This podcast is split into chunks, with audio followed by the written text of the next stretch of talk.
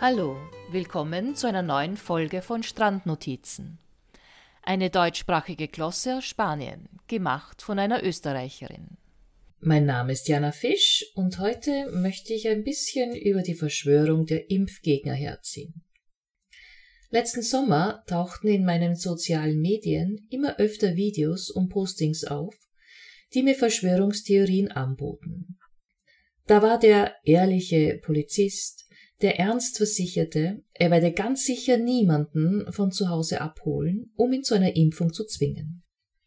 Zu dem Zeitpunkt war keine Impfung Realität und niemand hatte je von Abholen und Zwang gesprochen. Es war ein völlig absurder Inhalt, der aber professionell aufgemacht, als ehrlich und anständig rüberkam. Dann gab es natürlich auch den zensurierten und mundtot gemachten Wissenschaftler, der trotzdem tapfer gegen die Mediendiktatoren von Facebook und Twitter weiter seine Ansichten verbreiten konnte, die da ist. Bill Gates habe diesen gefährlichen Virus erschaffen, um die Weltherrschaft an sich zu reißen. Dass er dabei auch das Blut geschändeter Kinder trinkt, erinnert mich an die Uni-Vorlesung über den Aberglauben im Mittelalter. Wie kann es sein, dass rund tausend Jahre später dieser Müll immer noch von vielen Menschen geglaubt wird? Dann gab es auch dieses sehr offiziell wirkende Video mit Logo, Lauftext und Zeitungsbildern, das mir erklärte, wie die aktuellen Regierungen den in Wirklichkeit harmlosen Virus dazu benutzen, die absolute Kontrolle über Menschen zu erlangen, während 5G für die massenhafte Verbreitung des Coronavirus verantwortlich ist. Schon lustig, dass sich jetzt, sechs Monate später, kein Mensch mehr für 5G interessiert. Sollten Facebook, Twitter oder YouTube tatsächlich daran arbeiten, solche Postings vom Netz zu nehmen, dann hinken sie reichlich hinterher. Immerhin hat mein Algorithmus mittlerweile gelernt, dass ich diese Informationen blocke, melde und nicht weiterleite und versucht mir stattdessen meinem Alter entsprechend Diäten und Faltencremen zu verkaufen. Natürlich ist mir klar, dass meine Ansicht der Welt auch stark von den sozialen Medien geprägt, gefiltert und manipuliert wird. Das heißt jedoch nicht, dass mein gesunder Menschenverstand nicht mehr funktioniert, der auch gerne andere Quellen wie Bücher, Zeitungen, persönliche Gespräche und schriftliche Kommunikation nutzt. Ich kann verstehen, dass diese noch nie dagewesene Krise vielen Menschen Angst macht Sie hungern nach einer einfachen Erklärung und sehnen sich nach einem starken Führer, der alles mit einem Fingerschnippen wieder gut macht. Aber müssen sie deswegen auch an Kinderblut trinkende und die Weltherrschaft anstrebende Bösewichte glauben? Haben die zu viele James Bond Filme gesehen und verwechseln das jetzt mit der Realität? Gibt es tatsächlich eine globale und totale Weltverschwörung? Ein kluges YouTube-Video mit sehr wenigen Likes sagt nein, unmöglich. Dazu gäbe es zu viele Mitspieler. Ich denke, es hat recht. Nicht einmal Familien können untereinander Frieden halten und sich auf das Sonntagsfrühstück einigen. Und da wird ernsthaft angenommen, alle Regierungen dieses Planeten, egal ob kommunistisch, kapitalistisch oder diktatorisch, hätten sich zusammengetan, eine weltweite Wirtschaftskrise eingeleitet, alle Massenmedien der Erde unter ihre Kontrolle gebracht, nur um die Bevölkerung mittels Virus und Impfung zu willenlosen Zombies und kritiklosen Idioten zu machen? Dazu reichen meiner Meinung nach die sozialen Medien schon aus. Was ich mich an dieser Stelle frage ist, wer profitiert von solchen Videos? Deren Herstellung und Verbreitung kostet Geld, viel Geld. Wer verdient daran? Wem nutzt eine instabile Weltordnung? Zu welchem Ende soll das gehen? Will Russland Europa erobern? China die ganze Welt? Die Araber alle Ungläubigen aufhängen? Die Kapitalisten noch mehr Geld scheffeln? So kann man schnell mal eigene Verschwörungstheorien aufstellen. Imaginärer Dialog. Der Inhumane sagt zum Humanen, die erzählen dir da eine große Scheiße. Da gibt's nichts zu schützen. Die wollen nur die totale Kontrolle über dich gewinnen. Daraufhin sagt der Humane, wenn ich falsch liege, so wie du behauptest, dann habe ich im schlimmsten Fall einen persönlichen Verlust zu beklagen, wie Geld, Arbeit oder auch nur den Verzicht auf Unterhaltung und Sommerurlaub.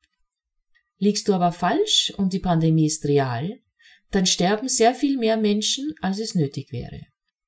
Diese Menschen könnten zum Teil noch Jahre oder Jahrzehnte lang leben. Es liegt also in meiner Hand, Menschenleben zu retten.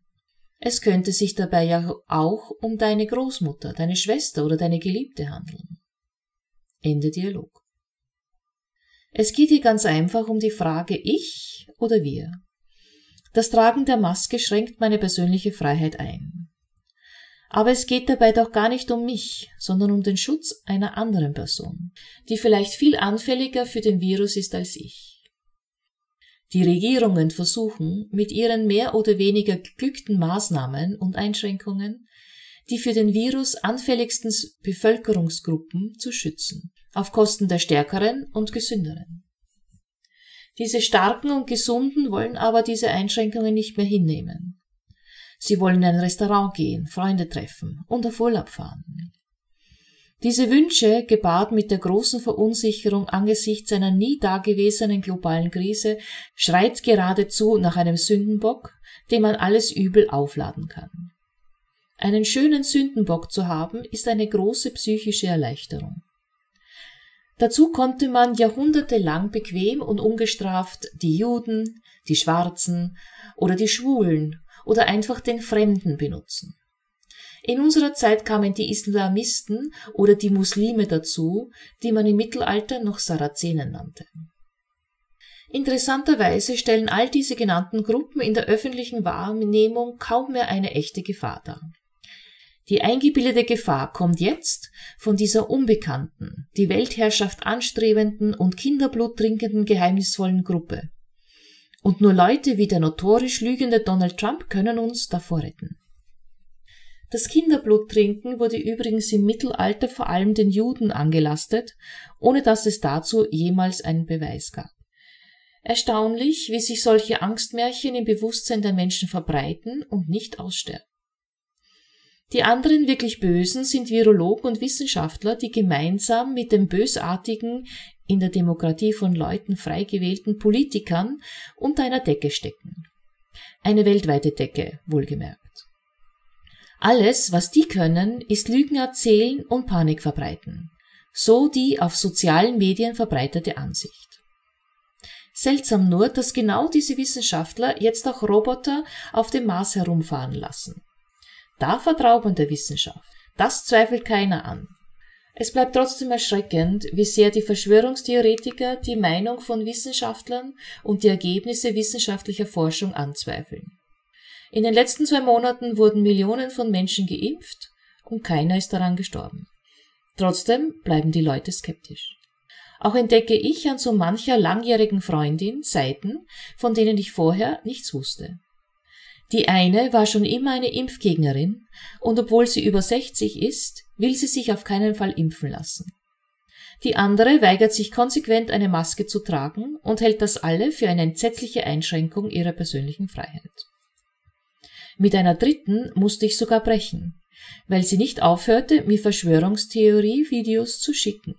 Sie wollte mich unbedingt von ihrer Wahrheit überzeugen. Letzte Woche fragte mich eine Bekannte in einem WhatsApp-Chat nach meiner Erfahrung mit meiner Kork-Yogamatte. Ich gab ihr gerne Auskunft. In den letzten zwölf Monaten, die ich diese Matte besitze, habe ich online mit niemandem sonst darüber gesprochen oder auch nur erwähnt. Zwei Tage nach diesem Austausch finde ich plötzlich auf meiner Facebook-Seite ein Angebot von Amazon für eine Korkmatte, was kein sehr verbreitetes Material für Yogamatten ist. Das heißt, Facebook liest meine privaten Nachrichten auf WhatsApp und verwendet den Inhalt, um mein Konsumverhalten zu beeinflussen. Das ist nichts Neues. Das muss jedem sozialen Mediennutzer klar sein. Dann aber gibt es Leute, die Facebook, Twitter und Co. dazu nutzen, abstruse Verschwörungstheorien zu verbreiten und furchtbare Angst vor einer absoluten staatlichen Kontrolle haben. Gleichzeitig haben sie aber nichts dagegen, wenn Facebook, Google und Amazon ihre privaten Vorlieben, Verhaltensweisen, Gedanken, Fotos und Gespräche dazu nutzen, um noch mehr Geld zu verdienen. Mit diesen Informationen, die jeder von uns freiwillig hergibt, können diese globalen Konzerne uns alle viel stärker kontrollieren als eine demokratisch gewählte Regierung, welche wir im Übrigen nach ein paar Jahren abwählen könnten, wenn wir das wollten. Darum fordere ich, prüft eure Quellen, nennt eure Quellen. Im Kampf gegen Fake News muss sich heute jeder Internetbenutzer diese journalistischen Fähigkeiten aneignen. Wie immer bringen Extremsituationen das Beste und das Schlechteste im Menschen hervor. Wir sind zu einer universellen Empathie aufgerufen. Wir sind zu einem Neuanfang aufgerufen. Ob wir etwas aus dieser Krise lernen und deswegen mit der Klimakrise besser umgehen, wird die Zukunft zeigen. Falls wir die noch erleben. Danke fürs Zuhören. Anmerkungen hinterlasst bitte in den Kommentaren. Wenn ihr mehr von mir hören möchtet, abonniert den Podcast. Bei Steady könnt ihr eine Membership erwerben, mich finanziell unterstützen und dadurch Bonusfolgen bekommen. Auf meiner Webseite gibt es einen Blog zu finden. Und ihr könnt mir auch gerne auf Facebook oder Twitter folgen.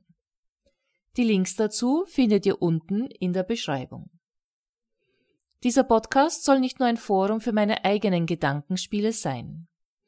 Wenn ihr also einen Text oder eine originelle Idee habt, dann schickt mir diese und ich mache sie dann hier einem breiteren Publikum bekannt.